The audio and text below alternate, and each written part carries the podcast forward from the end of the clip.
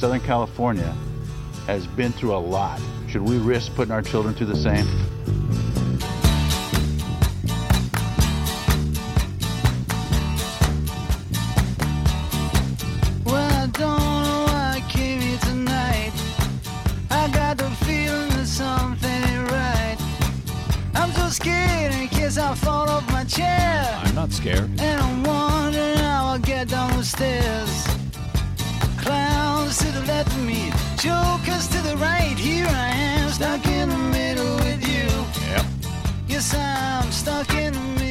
From. Pacifica Radio in Los Angeles. This is the BradCast as heard on LA's. KPFK 90.7 FM, 98.7 FM in Santa Barbara, 93.7 FM in San Diego, up in Oregon on 91.7 FM KYAQ on the Central Coast, 106.7 FM KSO in Cottage Grove, out in Pennsylvania, 93 FM WLRI in Lancaster, and out in Hawaii, 88.5 FM KAKU, the voice of Maui. Of course, coast to coast and around the globe on kpfk.org. Streaming on the Progressive Voices channel on Netroots Radio, Indie Media Weekly, FYI Nation. Radio or not, Radio Free Brooklyn, Grateful Dread Public Radio in Nashville. And of course, Radio Sputnik, five days a week. I am Brad Friedman, your friendly investigative blogger, journalist, troublemaker, muckraker, all around swell fellow, says me. From bradblog.com, thank you for joining us for what is turning out to be another uh, thrilling, action packed adventure as we move forward and as uh, things are changing quickly right here just before airtime. We have a bizarre situation out here today in Los Angeles uh, where the entire LA school system has been shut down due to a terror threat, a perceived terror threat, uh, perceived as a credible threat, at least at first, at least out here in Los Angeles, if not elsewhere in the country, if not later in the day. All of it uh, kind of dubious, uh, but affecting a lot of people. An extraordinary moment, extra- extraordinary time out here in Los Angeles. More on that in uh, in just a moment. Also, Desi Doyen and uh, the Green News Report will be joining us later. Desi Doyen, how are you today? I'm doing okay. Are you busy. surviving? Or uh, uh, the the fear, the credible terror threats that may be facing us any moment? Are you are you going to survive? I'm, I'm making it okay through this. Right. Yes, thank you for asking. You have plenty of provisions, food, water, shelter. Duct tape, anything- yes, I've Duct got it tape. all. Okay, good. Uh, you, you will, of course, be joining us a little bit later for our roundup, our special coverage following the United Nations climate talks in Paris, which have indeed resulted in an historic agreement for the planet. Uh, in hopes of meeting the challenge of climate change. Uh, very uh, after 21 years, this is a, a, a big deal, and so we've been covering it a lot last couple of weeks. We will cover it in our Green News report a little bit later. Also, uh, more Republican election fraud news. A very high elected Republican official, in fact, a Republican election official is now charged uh, with uh, crimes related to election fraud and has now been sentenced. We'll have news on that in a little bit as well. And also, while everyone else uh, in the country now seems to be coming to grips with the fact that Donald Trump could be the Republican nominee, something we have told you pretty much from day one. Uh, I, you know, I've told you that I couldn't see anything that will would stop Donald Trump at this point from becoming the nominee. I've been saying that for months now. So everyone else is finally realizing, oh yeah, he really could be the nominee. Well, now I see something that could possibly, and I underscore possibly, possibly keep him from becoming the nominee. Possibly. Uh, I finally see a way that Donald Trump could be toppled. So hopefully we'll have some uh, time for uh, for that a little bit later, since everything is getting shuffled about today, thanks to this breaking news out of L.A. So let's get to that. The L.A. Unified School District. Out here where we are is the second largest school district in the nation. It has some 640,000 students uh, from kindergarten through 12th grade. It has more than 900 schools. It has 187 public charter schools across LA County. It's it's huge. It's a huge district. It spans some 720 square miles, including LA and all or part of more than 30 smaller cities and unincorporated areas out here. Today, the school district was shut down. The LA Unified School District, LAUSD, was shut down in its entirety after a school board member reportedly received an emailed threat that raised fears of another attack like the deadly shooting in nearby San Bernardino, which was just two weeks ago, almost to the day now. Uh, as we noted two weeks ago during our coverage, our live coverage uh, that day of that shooting, San Bernardino is just about an hour here east of uh, where we are in Los Angeles. But in truth, uh, it's really, if you've ever been out to LA, it's now just kind of one big urban sprawl. What happens in San Bernardino may as well have been happening right here in LA. Uh, because it's all just one and the same. You sort of jump on the 10, as we call it, uh, and you drive a, a, not even an hour, and you're in San Bernardino, and uh, and so it could have been happening right here in Los Angeles. We're we're feeling it in L.A. the way they were feeling it in San Bernardino two weeks ago, and. Uh, so therefore, it's maybe it's understandable that folks are jittery out here, to say the least, following those shootings two weeks ago. But it's also understandably there are questions now about the legitimacy of this threat and the unprecedented step of shutting down not just one or two schools for a you know for a threat for a bomb threat, but the entire system in this particular uh, in this particular circumstance.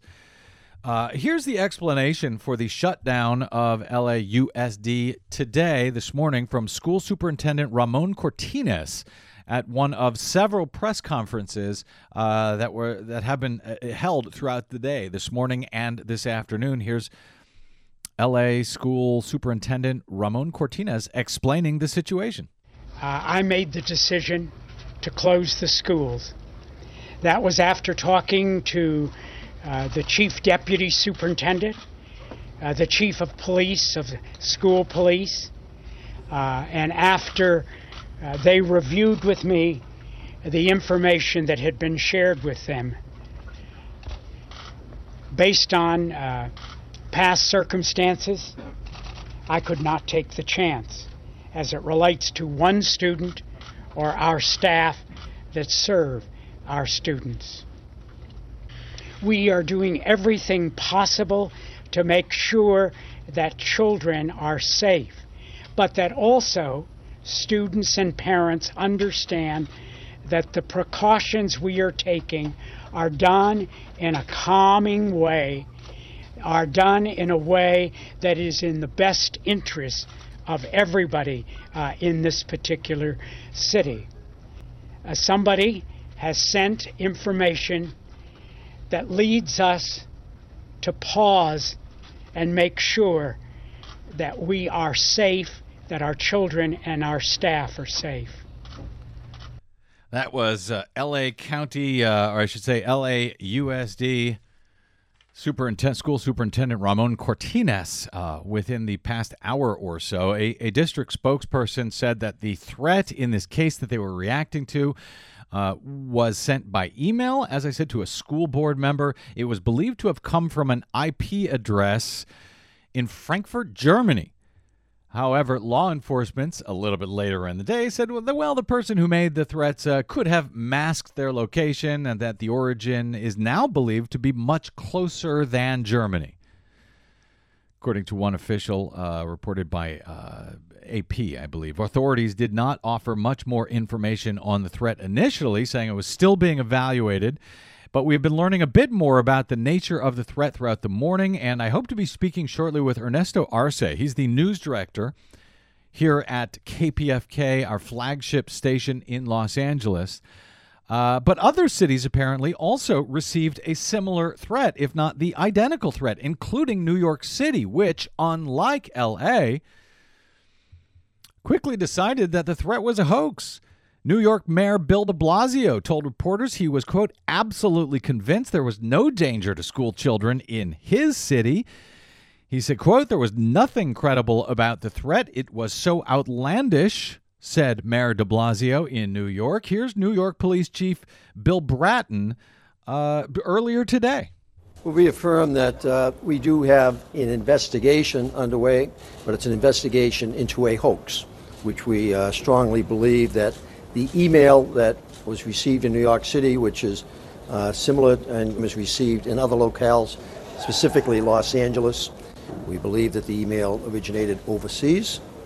The language in the email uh, would lead us to believe that uh, this is not a jihadist initiative. For example, that uh, Allah was not spelled with a capital A. That would be incredible to think that any jihadist would uh, not spell Allah with a capital A. That was uh, New York Police Chief William Bratton. He once ran the LA Police Department, uh, saying that he believes this entire thing is a hoax. They did not close school in New, in New York City, unlike out here in Los Angeles. Nonetheless, uh, officials here in LA, as of uh, this afternoon, uh, are standing by their decision to suddenly shut down more than 900 schools quote, out of an abundance of caution. Here's Los Angeles Mayor Eric Garcetti today speaking about the threat. The decision to close the schools is not mine to make, but it is mine to support as mayor of the city of Los Angeles. Uh, since San Bernardino, we have seen whether it was our colleagues there who asked for the help of the Los Angeles Police Department as that shooting unfolded, or this morning when LAUSD reached out to the Los Angeles Police Department and the City of LA for assistance. We are here because our first job is to ensure that people are safe in this city.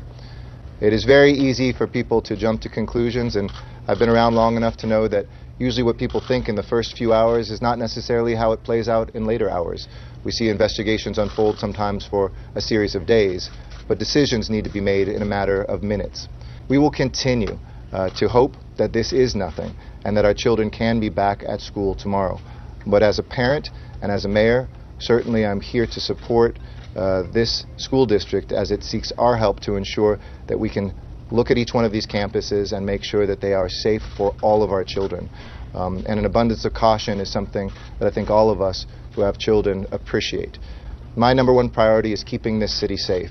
And one last thing I would say to the people of LA whether this pans out as something that could have happened or not, and we might not be, ever, ever be able to conclude that definitively, I do not want people to say, because sometimes things don't result in a shooting or don't result in a foiled plot, to not speak up and to not speak out. We need to continue to have people, if you see something, say something. If you see something, say something. And, uh, well, apparently you can scare the hell out of a lot of people when you do. 900 schools shut down in Los Angeles today. Based on this email threat, that was LA Mayor Eric Garcetti. Uh, LA Police Chief Charlie Beck also responded to critics of shutting down the entire district in response to a single emailed threat, or at least a single emailed threat as far as we now know. Uh, here were the, uh, and I should say that emailed threat from a questionable uh, provenance at this point. We don't know where it came from, if it's legitimate, if it came from Germany, if it came from closer, or anywhere else. Uh, in any in any effect, uh, here is L.A. Police Chief Charlie Beck uh, talking about uh, this decision and responding to uh, to critics of the uh, of the school shutdown. The superintendent uh, made a decision we support his decision, as as does the mayor. Uh, I would say this to people that, that are critical. It is very easy, in hindsight, to criticize a decision based on results that the decider could never have known. It is also very easy to criticize a decision when you have no responsibility for the outcome of that decision. The school district safeguards three quarters of a million lives every day. When they make a decision, they have to take into account the safety of the children of Los Angeles. I think it's irresponsible to, based on facts that have yet to be determined, to criticize that decision at this point. All of us make tough choices. All of us have the same goal in mind. We want to keep our kids safe. These are tough times these communities, our community, Southern California, has been through a lot in the recent weeks. Should we risk putting our children through the same? That was LA Police Chief Charlie Beck responding to critics of the school shutdown today across all of Los Angeles, the largest, uh, second largest school district in the nation. Brian Levin, a terror expert at Cal State San Bernardino, told the LA Times that uh, this kind of closure is unprecedented and could embolden others to make future threats. And I guess that's one of the reasons uh, one of the reasons why some are critical of the shutdown because I think you maybe you're sending the message, hey, I know how to completely disrupt uh, one of the largest metropolitan areas in the entire country without firing a shot or lighting a fuse. In any event, Brian Levin, that terror expert at Cal State San Bernardino, said that in today's environment, it makes sense to err on the side of safety even though they almost always are hoaxes. That's what he told the LA Times. Uh, and just before airtime here, Congressman Adam Schiff, uh, which uh, uh of, of Burbank, Democratic congressman out here in LA, he now says that he believes that the threat was indeed a hoax. Uh, according to this is uh, from uh, the LA Times just in, uh, the Adam Schiff, sa- Schiff said in his statement the preliminary assessment is that it was a hoax or something designed to disrupt school districts in large cities. The investigation is ongoing as to where the threat originated from and who was responsible. Another local congressman, Brad Sherman, who we have had on this program, said that the also a Democrat uh, out from the Sherman Oaks area. He said that the person who sent the email threat to several LA Unified School Board members uh, claimed to be, quote, an extremist Muslim who has teamed up with local jihadists, unquote, according to Congressman Sherman. He said, quote, the email makes relatively specific and wide ranging threats to Los Angeles schools. Uh, Sherman is a, uh, a senior member of the House Foreign Affairs Committee, and uh, and I should have noted Adam Schiff is um, a member of the uh, uh, House Intelligence Committee. Sherman, who apparently got a look at the email, uh, says that quote the text of the email does not demonstrate that the author has studied Islam or has any particular understanding of Islam. The only thing known, Sherman said, was that the email quote was sent by an evil person. The email also mentioned explosive devices, assaults, rifles, and pistols. So that's where we are. That brings us uh, largely up to date as we go to air. Joining us now for uh, the latest, if there is any uh, any additional information, is KPFK News Director Ernesto Arce. Uh, Ernesto, welcome back to the BradCast, my friend. Thank you for having me on, Brad. Sure. Uh, okay uh, th- there's been a number of news conferences this morning. Uh, now, more and more people seem to be suggesting this entire thing was a hoax. Uh, Ernesto, ha- have officials released that actual email that caused all of this trouble across LA today? Uh, and are they still standing by uh, their decision, as far as you know, to shut down the entirety of the LA school system?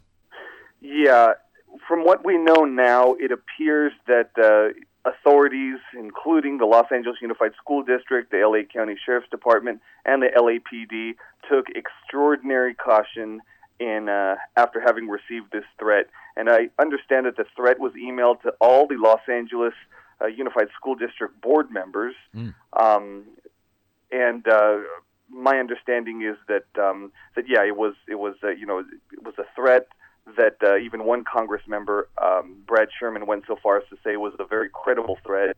And um, I think uh, Superintendent Ramon Cortines uh, made that decision to say, you know what, let's take the cautionary route and let's uh, let's close all schools, which, as you mentioned, over 900 campuses, including you know traditional public schools and charters and adult school centers, um, which of course affects about 700,000 students um, and has, has required a change of plans from you know over a million people who have been affected by this, whether it be parents, guardians, um, uh, teachers, and staff members, as well as students, of course. Um, at, at this time, the Los Angeles Uni- uh, the Los Angeles Unified School District Police in collaboration with the LAPD and LA County Sheriff's Department and the FBI, have probably gone through about half the sites now, a little bit over half. Uh, the last time I checked on the wire, it was about a little bit over a third of all school campuses had been thoroughly checked. So, um, so there's there's that. So they're And, they're um, actually Ernesto in- Ernesto. They're actually going school by school, looking at each. There's more than 900 schools in the system. Uh, actually, over uh, I think almost a thousand when you include the uh, charter schools. Are they actually going through each Sure. and every school to search for something, packages or backpacks or something? They, and it's not w- just one team, but it's uh, you know every school, of course, has a, uh, a either an LAUSD um, school officer that's assigned to that school, or usually more than one campus security as well, and of course the local APD and or LA County Sheriff's Department that are assigned to that area are checking out every single individual school, and that was the mandate that was given by um, uh, LAUSD Superintendent Ramon Cortines earlier today. So yeah, they're going through just about every single school. Uh, the Wire keeps uh, updating us on each, um, I guess, each geographic area across the district. So for example, the West. Uh, you know, the West Hollywood area was was completely uh, searched and, and given the okay. Uh, an area um, just you know around the West Lake MacArthur Park area was thoroughly searched, and that was uh, given the okay. So um, you know, it does appear at this point that it was. Um, uh, I, I guess you, you don't want to call something as serious as a terrorist threat a hoax, but um, it's it's definitely um, you know maybe not uh, as credible a threat as um, you know as people were saying earlier this morning. Well, Adam uh, Schiff, Congressman Adam Schiff, is in fact uh, saying that the preliminary assessment is that it was a hoax. Uh, but it, it kind of underscores that you know you don't have to carry out actual terror, I guess, for people to be terrorized, um, because that's what's happening, and, and you know, and to affect a huge re- region. Uh, Ernesto Arce, you you noted that uh, more than a million people are affected. Now, last that you and I spoke on air, Ernesto, was uh, almost exactly two weeks ago. You were on the ground in San Bernardino right after the shootings there, and I think it was just before the uh, two alleged shooters uh, w- were cornered and killed by police. I asked you at the time if you'd seen anything like that in your uh, more than a decade of covering the city. I'm going to re- need to rely on your long background here in Los Angeles again. Have we ever had a situation like this where the entire LA school system, or even more than one or two schools, uh, was shut down in this way? It's unprecedented to put it that way. This is an unprecedented case. It's never happened before that uh, a terrorist or uh, or any type of significant threat to children and, and, and students and staff of the LA Unified School District required the shutdown of the entire district. It's never happened before. As a matter of fact, it's never even happened before during the uh, the Whittier or Northridge earthquakes in 1971. They were mentioning that uh, most of the schools were shut down, but some still actually uh, you know went on teaching classes.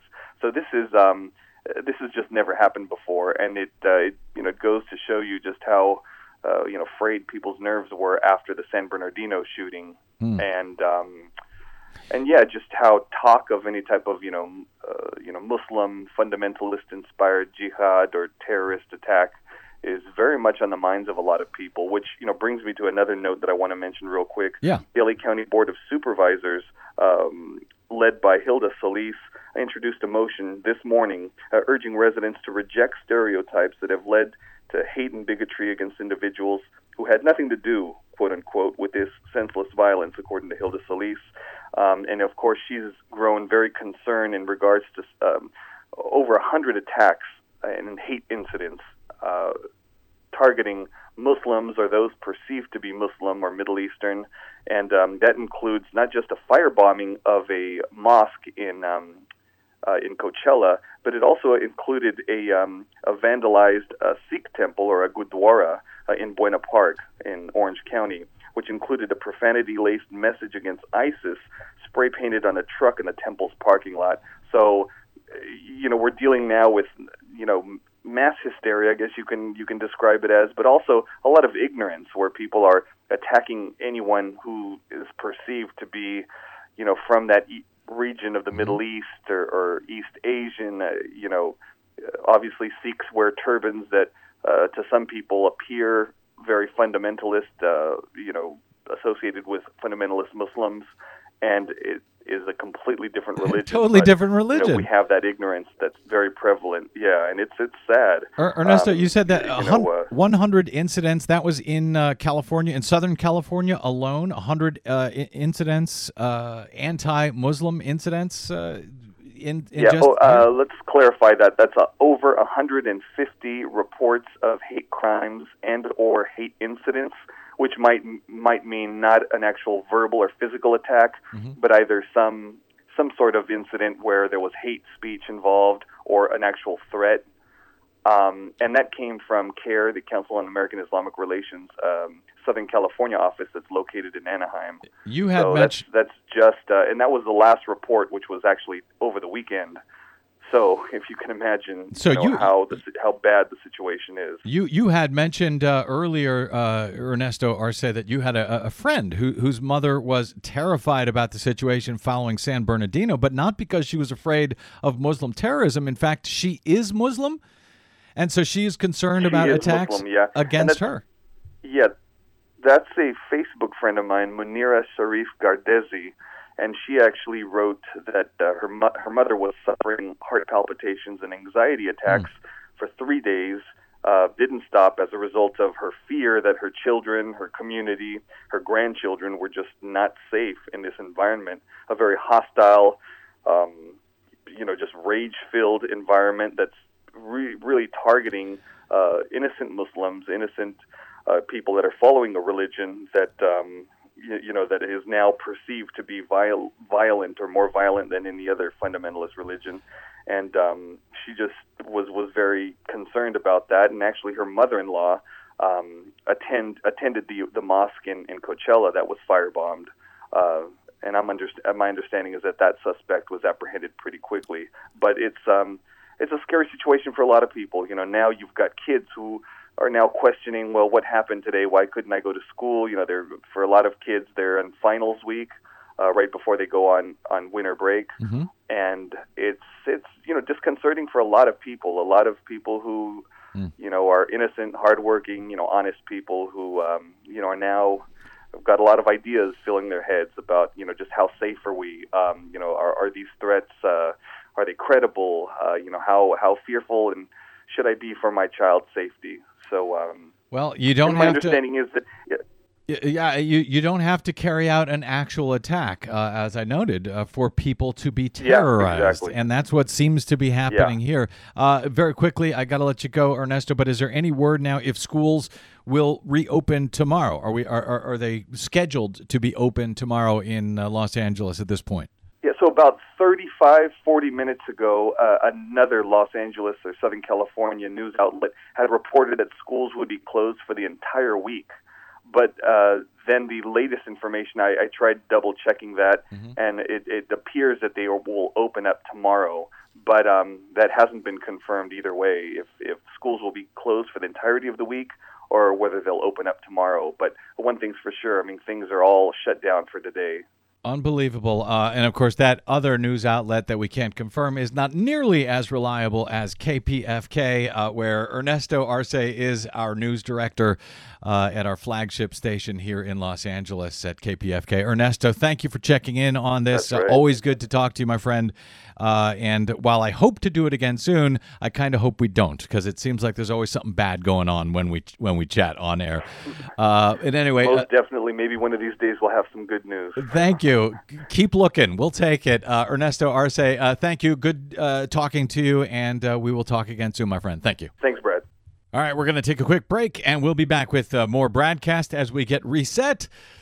What a day. I'm Brad Friedman, and this is your BradCast. Don't touch that dial.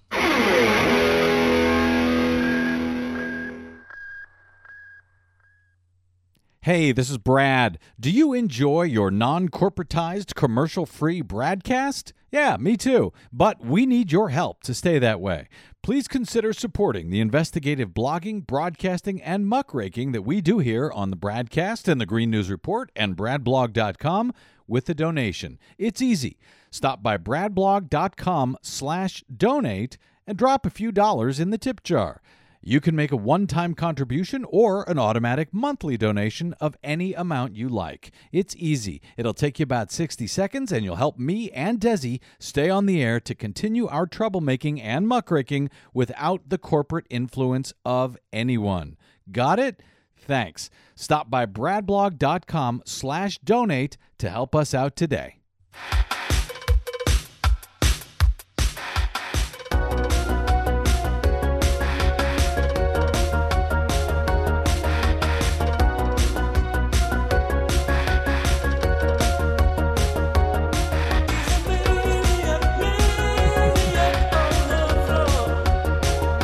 Yes, she's a maniac. And the maniac we're talking about is Ted Cruz. We'll see if we can get to that as everything is uh, uh, pushed back a little bit uh, due to events on the ground here in Los Angeles. Welcome back to the BradCast. Brad Friedman from bradblog.com. Before we get to that, I want to make sure we get to this. Uh, in 2008, Crawford v. Marion County. It's a case that went all the way to the Supreme Court.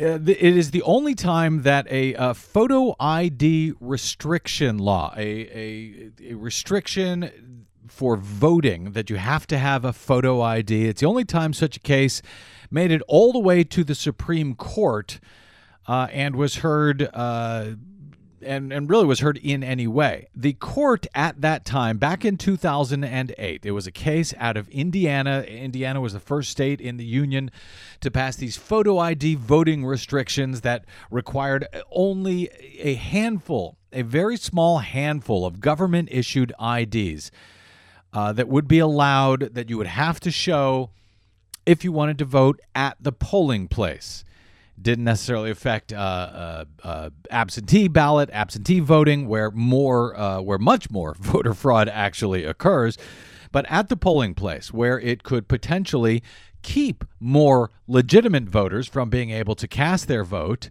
then it would actually stop fraudulent voters. As a matter of fact, a polling place uh, fraud of that sort is exceedingly rare. In any case, this case went all the way to the uh, to the Supreme Court, and they approved the use of photo ID in this one case in Indiana, essentially finding that as the law was applied in Indiana at the time, there was enough ways for voters to get the very strict type of government issued photo ID required by the law and so that it, it did not appear to be unconstitutional. But we've never really heard a case on photo ID on its merits. Nonetheless, the uh, the photo ID law in uh, in Indiana was allowed to move forward back in 2008, and since the Supreme Court in 2013 gutted the Voting Rights Act, Republicans have rushed to put in place uh, very similar, even more draconian photo ID restrictions on voting. Now, uh, in the case of uh, Crawford v. Marion County, it only applied at the time, as I said, to Indiana, and that they were allowed to carry out their version of the law. These other laws that are being passed around the country, we still are going to decide whether they are constitutional. There are a lot of a lot of those cases still moving forward. But since the case, since Crawford in 2008 the Reagan appointed and much revered conservative appellate court judge, guy by the name of Richard Posner. He is uh, said to be the most quoted uh, uh, appellate court judge, by the way, uh, by the Supreme Court. Uh, since then, that judge, Richard Posner, has had time to look at how these laws are actually being applied around the country.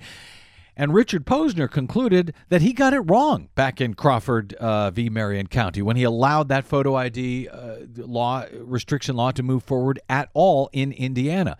In an appellate challenge uh, last year to Wisconsin's own attempt to enact a strict photo ID law, Posner concluded that such laws are grossly unconstitutional and illegal. He wrote in his opinion, quote, "There is only one motivation for imposing burdens on voting that are ostensibly designed to discourage voter impersonation fraud."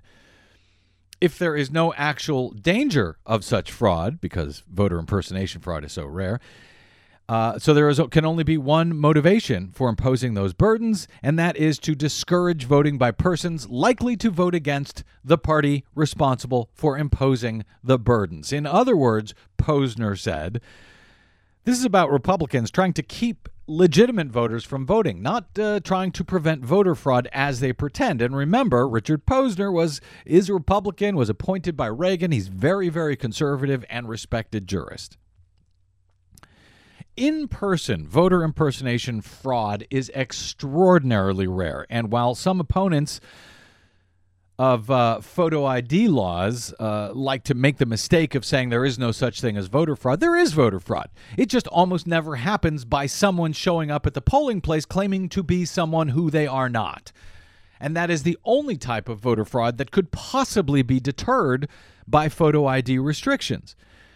Nonetheless, the GOP continues to pretend that we need these type of laws, even though, uh, for example, Texas's version of the law, which is still being challenged, was determined after weeks of, uh, of trial initially to be un- an unconstitutional poll tax, to be a violation of the Voting Rights Act, et cetera, et cetera.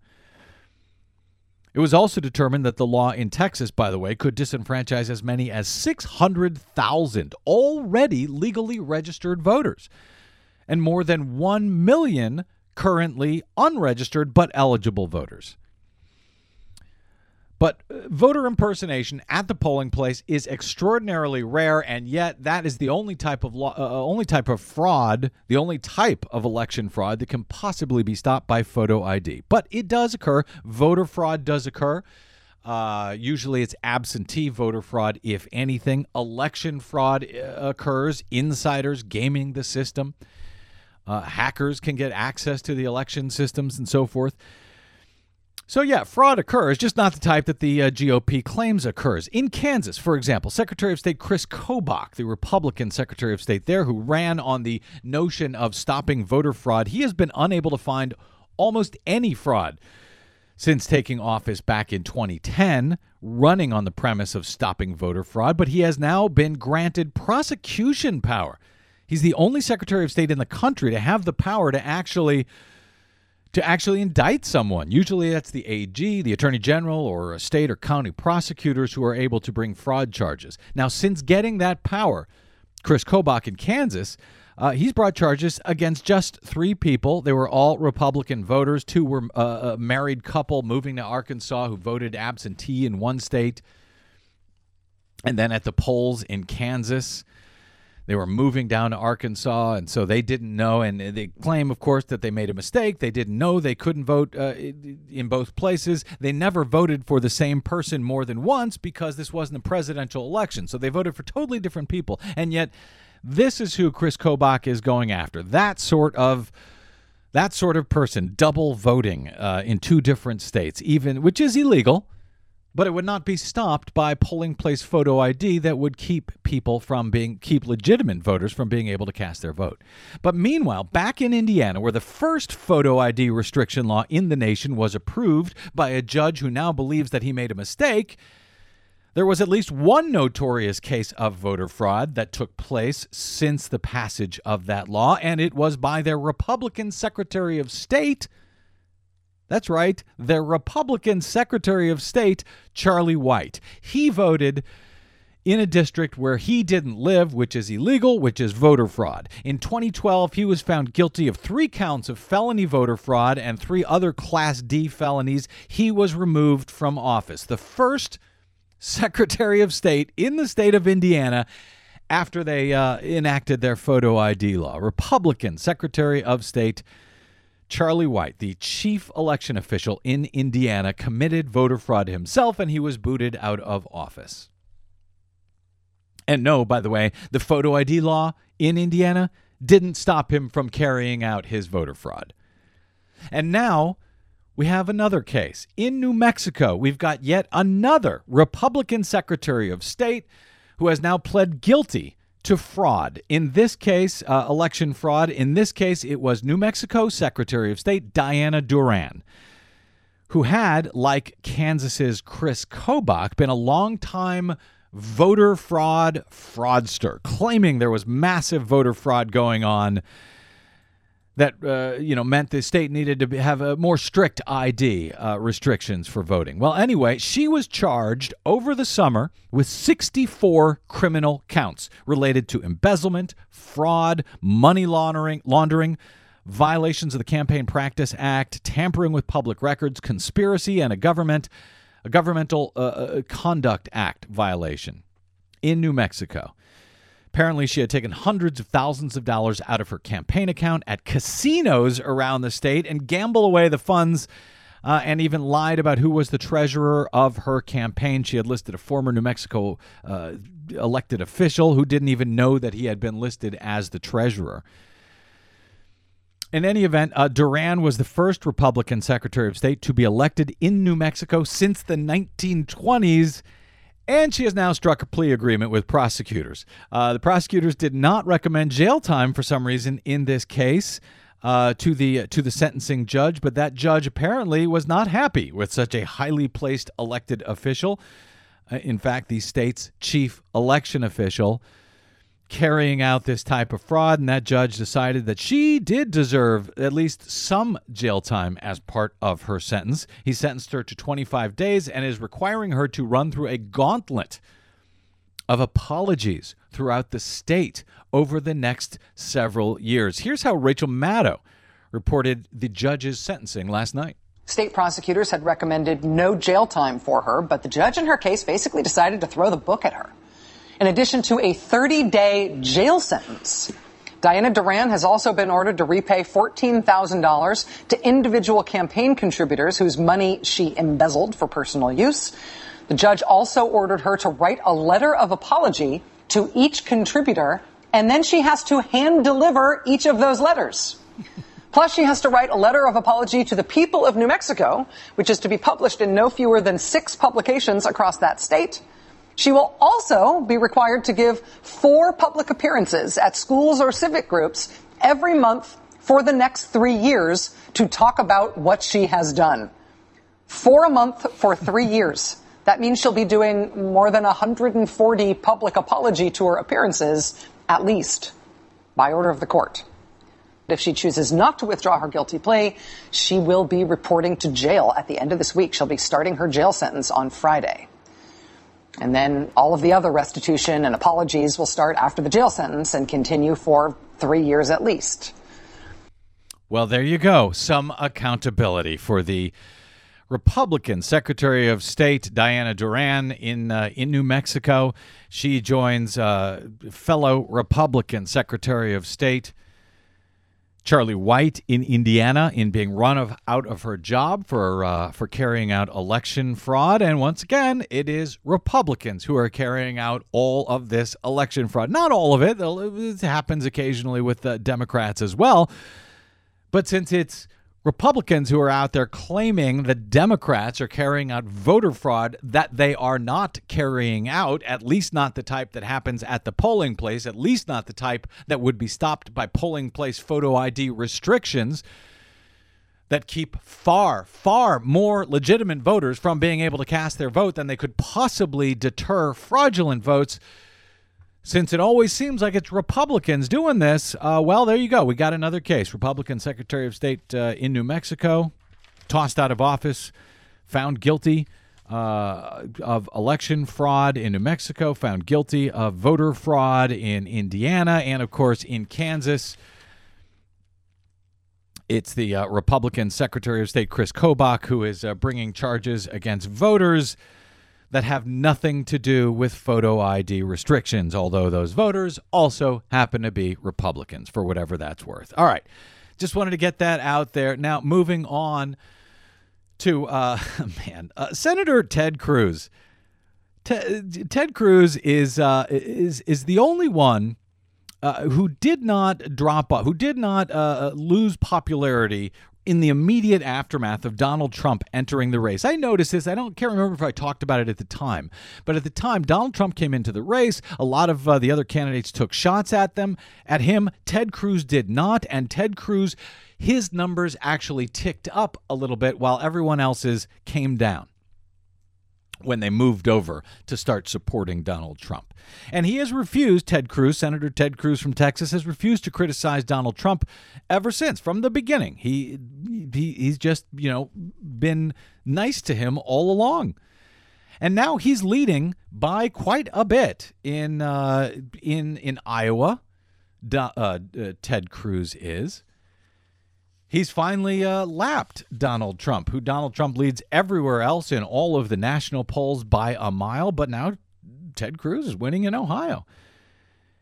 Now, I've uh, noted many times since Trump got in the race that I see nothing that might take him down. I, I didn't know how he was going to be stopped. I still don't know. Well, now I might see something. I might see something that could bring him down. While Ted Cruz is notoriously unlikable, uh, according to people who know him, according to his own Senate colleagues that reportedly hate him, Republican Senate colleagues who hate him, even his his college roommate hated him a lot, both then and now. And uh, for example, here's a quote from uh, uh, Cruz's uh, roommate back at Princeton. He said this in 2013 about Ted Cruz. He said, You know, I want to be clear because Ted Cruz is a nightmare of a human being. I have plenty of problems with his politics, but truthfully, his personality is so awful that 99% of why I hate him is just his personality. He said, If he agreed with me on every issue, I would hate him only 1% less. That was Craig Mazin, uh, who's now a screenwriter out in Hollywood. Uh, he was uh, roommates with Ted Cruz back at Princeton. But while as unlikable uh, as Ted Cruz is to people that actually know him, he is adored by the far right, especially in far right talk radio land. And now they don't like it that Donald Trump, who is facing a real challenge from Ted Cruz in Iowa, Trump uh, is actually now has some competition, at least in Iowa. So he was on Fox News Sunday with Chris Wallace, Donald Trump was. He was asked about Ted Cruz. After being very nice to him for all of these weeks and months, Trump finally took a fairly mild shot at Ted Cruz. I don't think he's qualified to be president. Why not? Because I don't think he has the right temperament. I don't think he's got the right judgment. What, what's wrong with this temperament? Well, you look at the way he's dealt with the Senate, where he goes in there like a, you know, frankly, like a little bit of a maniac. You're, not, you're never going to get things done that way. Look, I built a phenomenal business. I'm worth many, many billions of dollars. I have some of the greatest assets anywhere in the world. You can't walk into the Senate and scream and call people liars and not be able to cajole and get along with people. He'll never get anything done, and that's the problem with Ted. Now there's Donald Trump taking a shot at Ted Cruz for not getting along with people, for calling people liars. All right. Well, apparently that was a bridge too far. Uh, right wing talk radio, uh, including Rush Limbaugh, Sean Hannity, Mark Levin, they are absolutely going ballistic at Donald Trump attacking Ted Cruz. They've loved Donald Trump up to now, but apparently this is a bridge too far. On Monday, uh, both Mark Levin and Rush Limbaugh and Sean Hannity criticized Trump. Uh, for calling Ted Cruz a maniac who cannot work with his Senate colleagues. Limbaugh described Trump's negative comments about Trump as a, quote, huge mistake. A genuine conservative, even in the Republican field, would not go after Cruz this way said Rush Limbaugh. So that just raised a red flag for me, made me somewhat curious. Uh, Mark Levin uh, was furious about this as well. He said that uh, all conservatives who support Cruz are against McConnell, that uh, Majority Leader Mitch McConnell, that he's the real maniac, not Ted Cruz.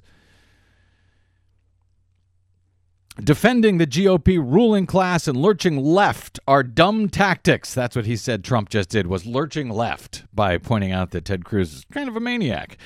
Uh, and uh, so he said Mitch McConnell's the maniac, John McCain is the maniac, Lindsey Graham is the maniac, not Ted Cruz. And of course, Sean Hannity also criticized Donald Trump on his radio uh, show for attacking Cruz, noting that conservatives love the Texas senator. So while I saw nothing, nothing that could possibly take Donald Trump down, at this point, now I see something that possibly, possibly could, and that is right wing talk radio.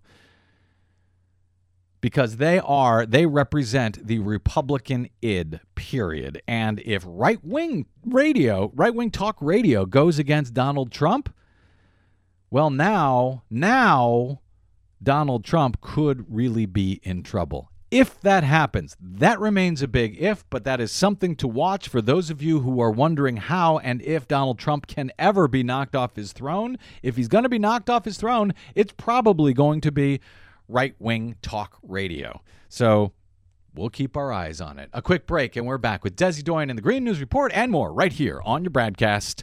Stay tuned.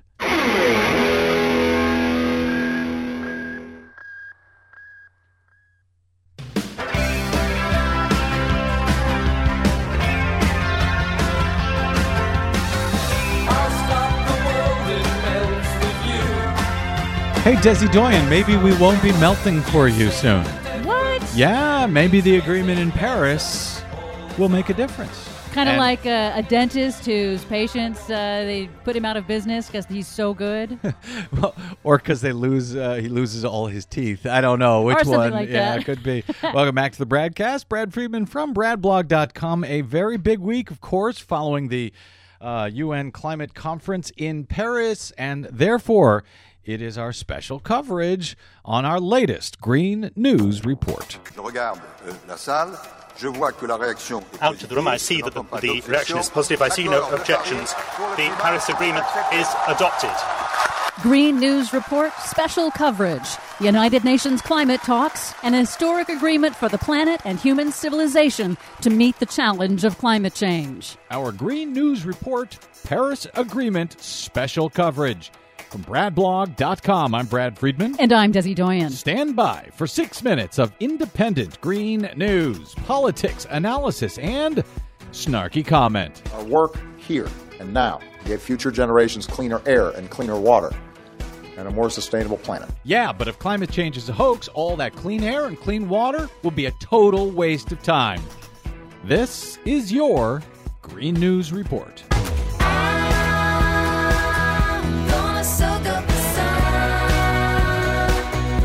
Okay, Desi Doyen, it seemed like it would never happen. It seemed like 200 nations could never come together to agree on anything, much less agree unanimously to curb greenhouse gases that cause global warming. Is it my imagination or is this an historic moment? Oh, it's definitely historic. And of course, what happens after will determine just how historic. And you're right, nearly 200 nations voted unanimously on Saturday for the landmark Paris Agreement. It's a framework for global action over coming decades to cut the greenhouse gas emissions that cause dangerous global warming. At the White House, President Obama acknowledged that the accord by itself won't solve climate change, but he called it a turning point in world history. This agreement represents the best chance we've had to save the one planet that we've got.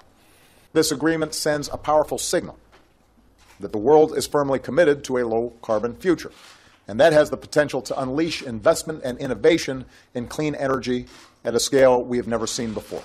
So I believe this moment can be a turning point for the world. So, what was agreed to? For the first time ever, all countries commit to limit global temperatures to, quote, well below a threshold of 2 degrees Celsius above pre industrial times and to pursue efforts aiming for 1.5 degrees Celsius. That's a target that was thought to be politically impossible just weeks ago. So, while a target of 1.5 degrees Celsius is still dangerous, it is less risky than 2 degrees Celsius, and it will still be very challenging to meet. Countries agreed to peak emissions as soon as possible, ramping down to zero carbon emissions by the end of the century, and all nations have agreed to report on their progress every five years and to ratchet up their targets according to their capabilities.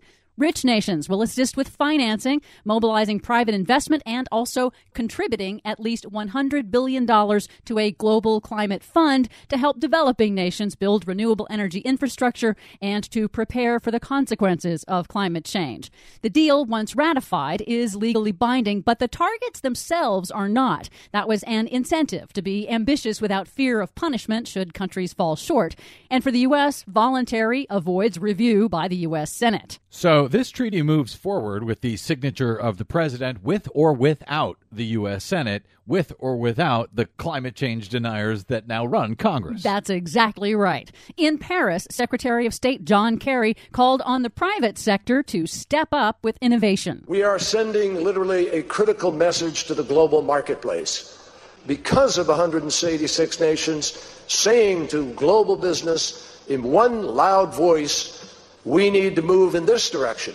and that will move investment. According to climate scientist Michael Mann, author of the famous hockey stick graph on the BradCast this week, now the hard work really begins. It's difficult to actually understate the significance of this agreement. I think we are witnessing the end of the age of fossil fuels and the beginning of a new age of uh, a clean global energy economy. There's no question it's going to re- require dramatic action.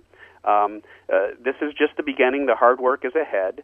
Uh, it is doable. Um, it's uh, physically possible, and I think there's evidence that we are starting to garner uh, the will. Michael Mann told me he was very optimistic about the future, optimistic, happy, obviously, about this agreement, but it's still a question of political will, he points out.